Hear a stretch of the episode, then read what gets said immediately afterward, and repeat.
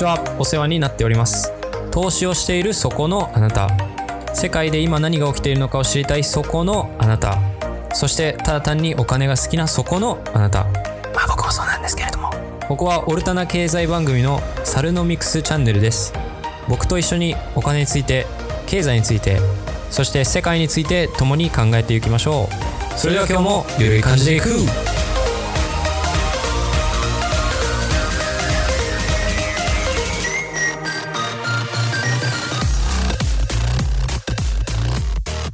はいということでですねエピソード11ということで、市場が動き始めましたね。あの、ヘッドラインニュースなんですけれども、結構ミックスな状況で、まあ、まずはそのコロナについてね、またお話を差し上げたいところなのですけれども、まずですね、東京、これまた200人超えですよ。はい。ちょっと読みますね。新型コロナウイルスの感染者は22日、全国で新たに795人と確認されたと。これは全国でなんですけれども、1日あたり最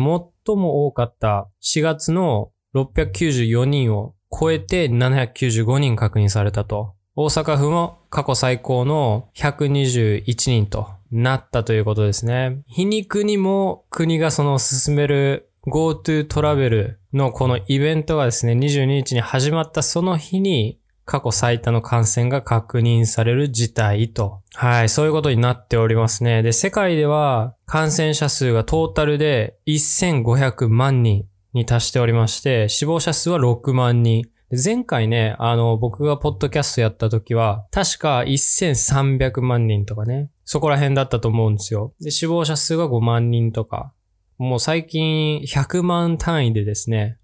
ちょっと動き始めてるというか、増え始めてるというか、これがね、200万人単位で動く日が来るのか、300万人単位で動く日が来るのか、ちょっとわからないですけれども、日本はね、この GoTo トラベルで減ることはないと思いますけどね。いくらその東京都民のインセンティブを取ったからといって、全国各地でね、ちょっと今広がりを見せている状況でのこのイベントを開始するわけですから、やはりちょっと厳しいものがあると思いますね。ちょっと感染拡大、これからもちょっと気をつけていきたいと思うのですけれども、いやーまあ、なので皆様、4連休お気をつけくださいませと。はい。本日ね、一番大きなニュースはですね、やっぱりこのヒューストン、アメリカのヒューストン領事館についてのニュースですよね。これが一番大きいと思いますね。ちょっと読みますね。アメリカのその CNN というニュース、ニュースメディアから、あのー、この記事を取ってるんですけれども、中国外務省は22日、米テキサス州ヒューストンの総領事館を閉鎖するよう、米政府に命じられたとして、強い反発を示したと。要はアメリカ政府が中国のその領事館、ヒューストンにある領事館を閉鎖するように命じたということなんですけれども、どうやらそのヒューストンのその警察は、22日にですね、どうやら市のその中心部にある中国総領事館の中庭からですね、煙が出ているということで警察が出動したと。地元メディアによりますと、どうやらその敷地内で職員らが文書を焼却している場面と見られる映像が公開されていたと。で、アメリカ政府がこの中国に対してですね、中国のこの総領事館を閉鎖するように命じた理由としてはですね、アメリカ側の理由としては、このアメリカの IP ですね、知的財産とデータを守るためということをこう理由として挙げておりますね。まあでも中国外務省はちょっとブチ切れてですね、はい、これに対して。まあそうですよね、普通に。なんかもういきなり総領事館を閉鎖しろって言われても、しかも、一企業の店とかそういうのじゃないですからね。これ総領事館ですからね。うん、まあ、えー、中国外務省はソーシャルメディアを通した声明で、閉鎖命令を一方的な政治的挑発と批判したと。で国際法の観点から考えて基本的ルールをね、米中間の協定に対する重大な違反ということを主張して、アメリカはこれを直ちに撤回しなければ正当な対抗措置を取るという警告を発したと。この記事には書いておりますね。でですね、これ多分先ほどだと思うんですけれども、昨日だと思うんですけれども、もう武漢の、中国のね、武漢にあるアメリカ領事館を閉めるよう、中国政府が今度はね、反撃としてアメリカの領事館を閉めるように指示を出したらしいんですよね。で、これが、まあ、この時間を見ると中国は真夜中なんですよ。なので起きてないですよね、中国の人は。ただ、アメリカの時間、アメリカのお昼の時間に当たるので、真夜中にこれが発信されてるっていうことは、アメリカへのメッセージだということがわかるということですよね。まあもともと中国政府はこういうなんかそのまあ一方的な政治的挑発ということで、で、武漢の領事館を閉めるぞみたいななんか話はしてたんですけれども、実際にね、動き始めたというところですよね。で、ウォールストリートジャーナル。これによりますと、米中のその対立は、まあ、新たな段階に入ったみたいなね、話をしてますよね。で、前代未聞の事態まで発展しているという風な話を書いておりますね。で、まあ、今のところ、そのトランプさんからの話はね、あまり聞いてないんですよね。そのトランプさんがこのことに関して、まだ今のところ言及してないと思うんですよ。なので、トランプさんの見方がちょっと気になるところではあるんですけれども、まあ明らかにね、これ米中のその対立を深めたっていうのは間違いないですよね。しかもかなり大きく深めたと思うんですけれども、でもまあトランプさんはね、性格的になんかその中国をまあ、すべて中国のせいだと。まあ、新型コロナもそうだし、そうですし、えー、経済がね、弱いのも中国のせいだと。貿易が悪いのも中国のせいだと。アジアのその、ね、安全性が保たれていないのも中国のせいだというふうに、中国をこう攻めることによってね、トランプさんのその支持層が拡大するというようなデータがですね、あるのかわからないですけれども、トランプさんはとりあえずこういう戦略で動いているっていうのはちょっとわかる、わかりますよね。なので、多分この件に関してもですけれども、まあ、今回珍しくてトランプさん全然そう、この件に関してそのツイートをですね、なんかま突発的なツイートを出してないんですよね。なので、ちょっと考えてると思うんですよ。これどう動くかみたいな。ただ、トランプさん的にも本気でね、その中国を潰したいみたいな考えはないと思うんですよね。いや、あくまで政治家として、そういう支持層が拡大するっていう考えのもと動いてるはずなんですよね。うん。なので、多分今回もね、そのトランプさんがこの件に関して何か考えを示すとしても、おそらく中国とは対立を深める形にね、動くような気がしてならないですね。まあ、とりあえず引きはしないですよ。トランプさん引きはしないんでね。うん。で、この理由としてのこの敷地内でですね、その職員たちが文書を焼却している場面というなんか映像が出たんですけれども、で、この映像を、で、まあそのアメリカのね、そのデータとかを守るためという風な理由なんですけれども、もともとね、どうやらそのアメリカの政治家とか、まあこの件を受けてその共和党の政治家とか何人かツイートで言及してるんですけれども、まあ、このヒューストンの中国総領事館、ここは中国のなんかスパイ総本部だみたいな、もともとそう、そのスパイの塊だから、遅かれ早かれ閉じることになっていただろうみたいなね、そういうなんか話をね、している共和党の政治家が、議員さんがなんか何人かいたみたいなんですけれども、どうやらね、このヒューストンの総領事館、あの、結構、まあ、ちょっとね、重要なところでですね、ちょっと調べたのですけれども、どうやら1979年に建てられたらしいんですよね。で、米中間で、これが最初にオフィシャルで、その作られた、まあ、いわば外交関係のですね、その象徴みたいなものなんですよね。まあ、それがどれぐらい重要度が高いのかわかんないですけれども、まあ、これね、何がその問題かって、やっぱりその中国の外交官ですよね。要は総領事館って外交官いっぱいいらっしゃるじゃないですか。で、中国のその外交官っていうね、ステータスっていうのは、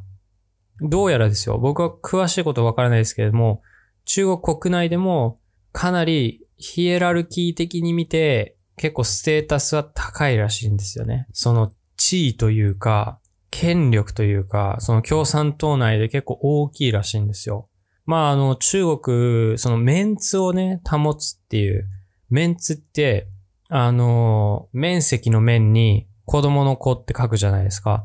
メンツなんですけれども、あれってもともと中国語から来てるんですよね。日本語じゃないですよね、メンツって。で、中国ではこのメンツを保つっていうね、考えっていうのは、むちゃくちゃ大きいんですよね。まあ、これがね、あの、国ごとになんかそういう考えがあるじゃないですか。中国は、その一つ重要な考えとして、このメンツっていう考えがあるんですよね。アメリカは正義みたいなね、なんかこう、自分たちが思う正義があるわけじゃないですか。自分たち、アメリカはその正義の名のもといろいろやってるわけなんですけれども、それはその正義っていう考えが結構アメリカでは根強いてると思うんですよね。日本は何なんですかね？日本はでも、わびさびとかですかね？ちょっと僕はよくわかんないですけれども。日本はでも協調性とかですかね。うん、なんかそれ、そういうなんか言葉あると思うんですけれどもね。なんかちょっと今パッと思い出せないですけれども。でも日本には日本のその固有のね、考えがあると思うんですけども、中国はこのメンツっていうの、プライドみたいな、自尊心みたいなね、これがすごい重要で、やっぱり外交官って中国の代表ですよ。もう国の顔ですよね。国の顔が、総領事館ですよ。そのテキサス州の総領事館が、もうね、瞬間的に閉鎖されると。もう扱いがもうなんか、扱いが軽いというか、まあこれはね、あのー、やってはいけないことだと思うんですよね。その中国の視点からだとそういうね、考えになるんですよね。アメリカにとったら、まあ大したことないだろうと。っていうかまあお前が悪いしみたいなね。考えがあると思うんですけども、これが日本だったら日本もね、まあ、おかしいっていう話になると思うんですけれども、まあその、根本的なね、メンツっていう考えがね、やっぱりあると思うんで、で、この動きもね、今までその、結構アメリカが最近ちょっと中国に対して、いろいろこう仕掛けているわけじゃないですか。ファーウェイもそうですし、えっ、ー、と、中国の留学生に対してのビザを発行しないとかね。で、この前も、中国の政治家に対してなんかその制裁を加えたとか、なんかいろいろアメリカ側から仕掛けている状況だと思うんですけれども、総領事館をね、占めるっていうのはね、これまた一一つ大きいことだと思うんですよね。で、まあちょっとね、あの、ストーリー性が出てきておりますよね。うん。例えば、アメリカの視点からね、アメリカ視点のストーリーはこんな感じですよね。新型コロナウイルスは中国が世界中にばらまいたと。ね。アメリカを陥れるためにやったと。さらに中国は、そのファーウェイとかを使って、そういうなんかスパイとかを使って、アメリカの機密情報であったり、技術であったり、そういったものを盗むと。知的財産を盗むと。で、しかも各国のその、領土問題で中国は暴れ回っていると。アメリカが正義だと。アメリカは中国を懲らしめると。で、このヒューストンの総領事館、ここはスパイ活動の根源であって、スパイのその書類とかね、そういったものが全部アメリカのデータとかそういったもの全部入ってるもうなんかなんかそのスパイのスクツだみたいなね。ここをもう閉じるみたいな。もうなんかストーリー性としてね、一応一貫してるんですよね。そのアメリカの正義と、正義としてストーリー性としてね、一貫してますね。はい。で、中国、中国のストーリーはこうですよね。新型コロナはどこから来たかわからんが、まあ私のせいじゃないですよ、みたいな。ほら見てくださいと、こう WHO で中国はこうね、あの皆さん頑張ってこのコロナウイルス倒しましょうみたいな、そういうね、なんか協調性を見せるとね。で、アメリカがめっちゃ意地悪してくるんですけれども、みたいな。なんかファーウェイやられるし、なんかこうね、その総領事館いきなり閉じろとか言うし、おかしいよと。ね、俺は何何もやってないのに、みたいな。その、米中貿易合意も、こっちが譲歩してやったのに、みたいなね。アメリカにめちゃくちゃいじめられてる、みたいな。ほら見ろ、アメリカがこんなにひどいことをしているんだよっていう、こう、被害者、まあ、被害者面って言ったらあれですけどね。まあでも、そういうストーリーを今作っていますよね。だからね、どんどんその対立が深まっていることは間違いないということですよね。はい。で、こういうことがあったのにもかかわらずですよ。相場を見てみましょう。相場は全然下がらないと。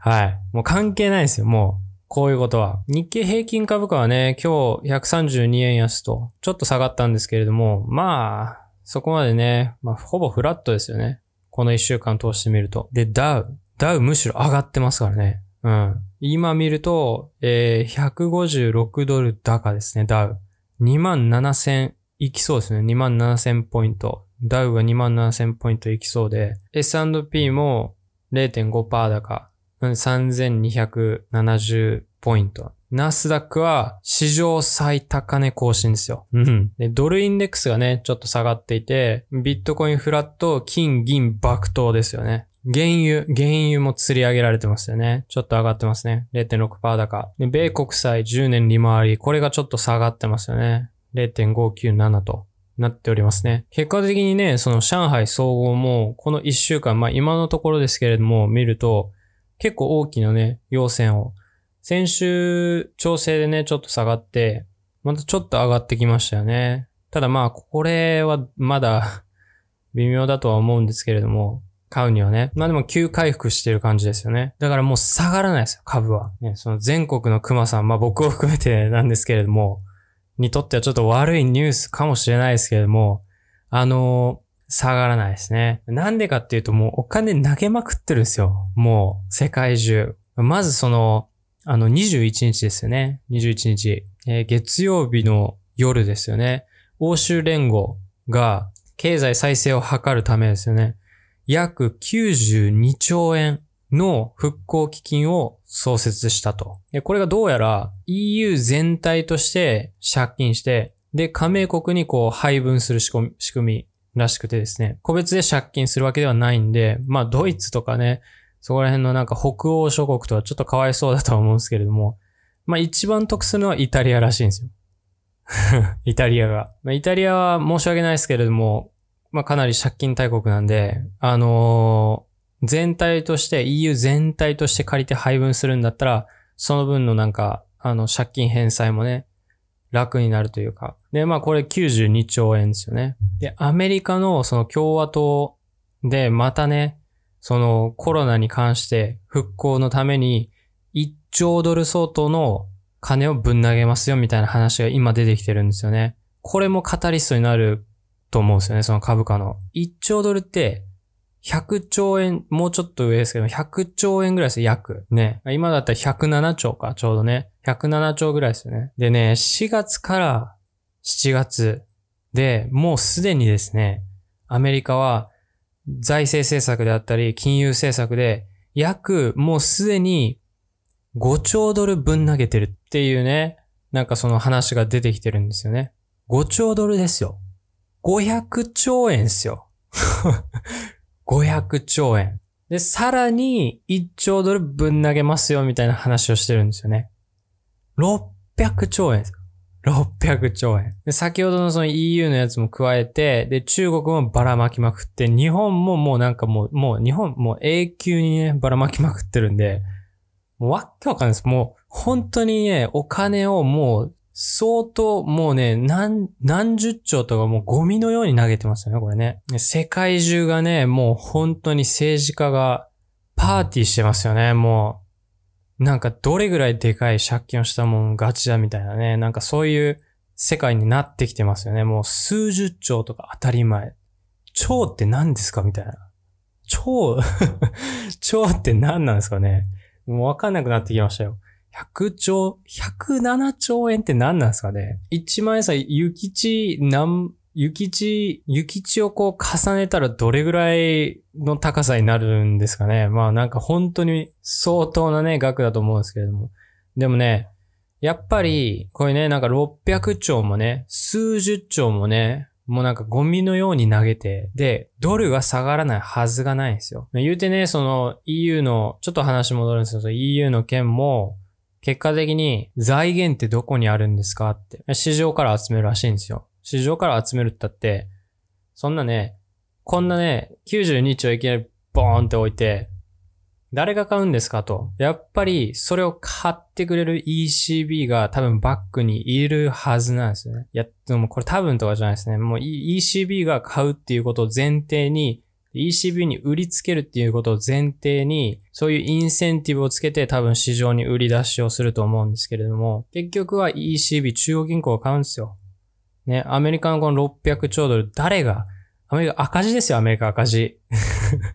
カリフォルニアとかフロリダとかもうやばい状況ですよ。またロックダウンっていう状況なのに、いや、金なんてないですよ。もう FRB ですよ。FRB が吸うしかないですよ。中国もそうですよ、中国。まあ、中国はまだ金ある方かもしれないですけれども、中央銀行がね、ここもやっぱりすりまくって、日本はもう、もう黒田、黒田法でね、もう無限バズーカ何年目なんですかね。もう8年目？うん、それぐらい かもしれないですけれども、もう中央銀行ですよ。中央銀行が、世界中の中央銀行がお金すりまくって、政治家がいい顔して、こういうね、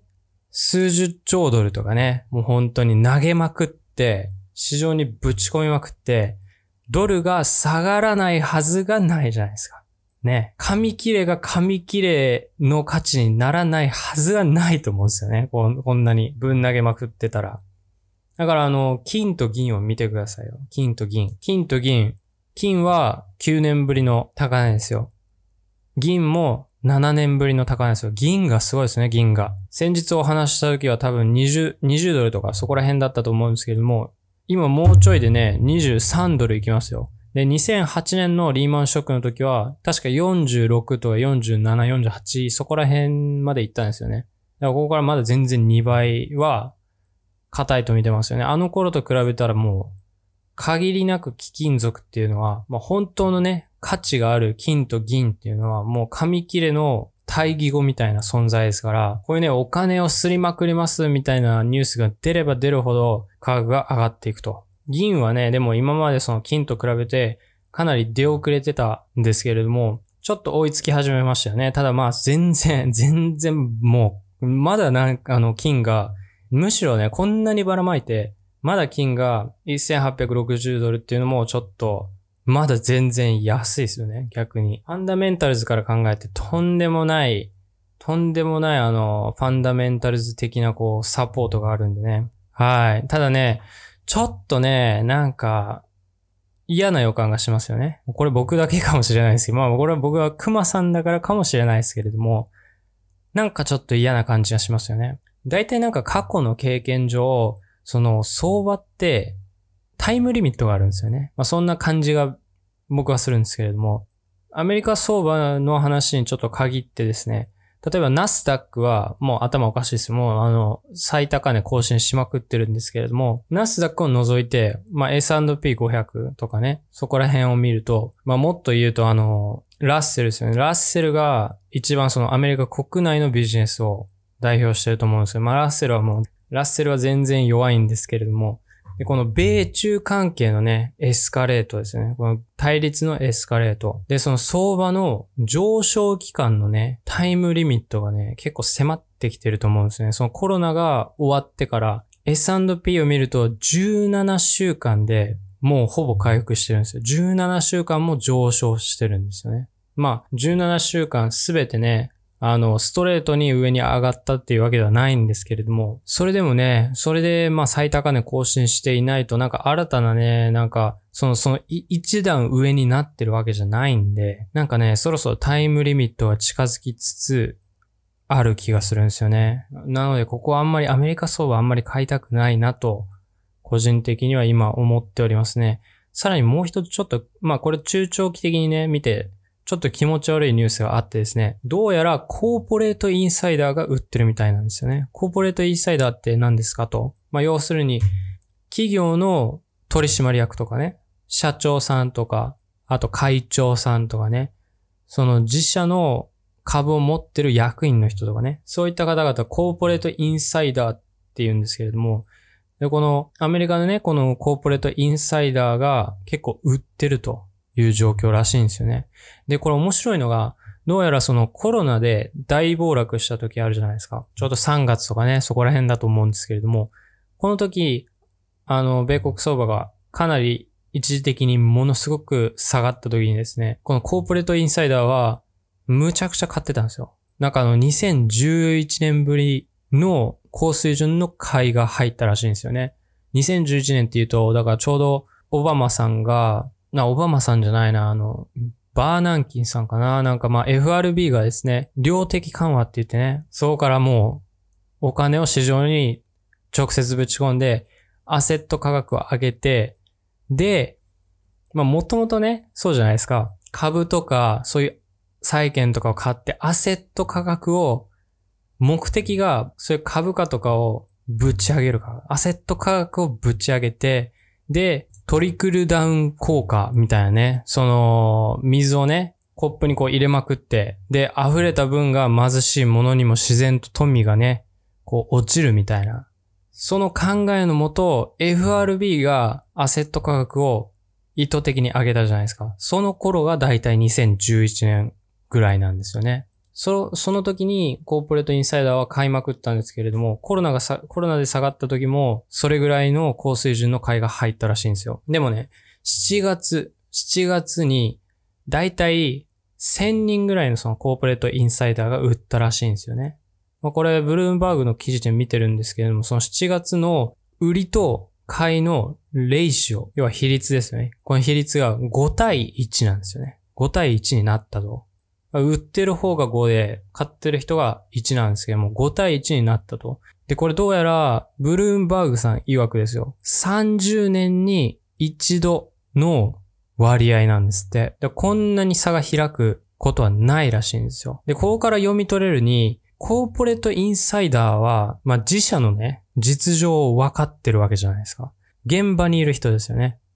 うん。そこら辺のなんか個人投資家じゃないですよね。もうなんかネットを通じてこう見てるだけじゃなくて、ネットサーフィンしてるだけじゃなくて、自分の企業の行く末はわかると思うんですよね。わかりやすいと思うんですよね。で、コロナで下がった時も、ここで買ったっていうのも、おそらくこのバリエーションは安いと。で、今売ってるのも、このバリエーションは高いっていうのを分かってるはずなんですよ。だから30年に一度来るか来ないかのこのレシオは、ちょっと気持ち悪いですよね。で、なんか先日アリババとかも売ってませんでしたっけ？アリババ、あの、ジャック・マーさんとかなんか売ってましたよね、確か。あと、モルガン・スタンレーのなんか CEO も、なんかちょっと売ってたと思うんですよね。はい。なんでなんか嫌な、ちょっと嫌な予感がしますよね、株価。ちょっとね、まあ僕だったら、あんまりここら辺では買わないですね。なんかちょっと、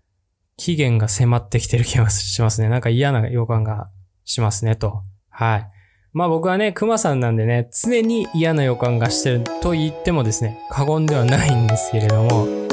はい。ということです。さよなら。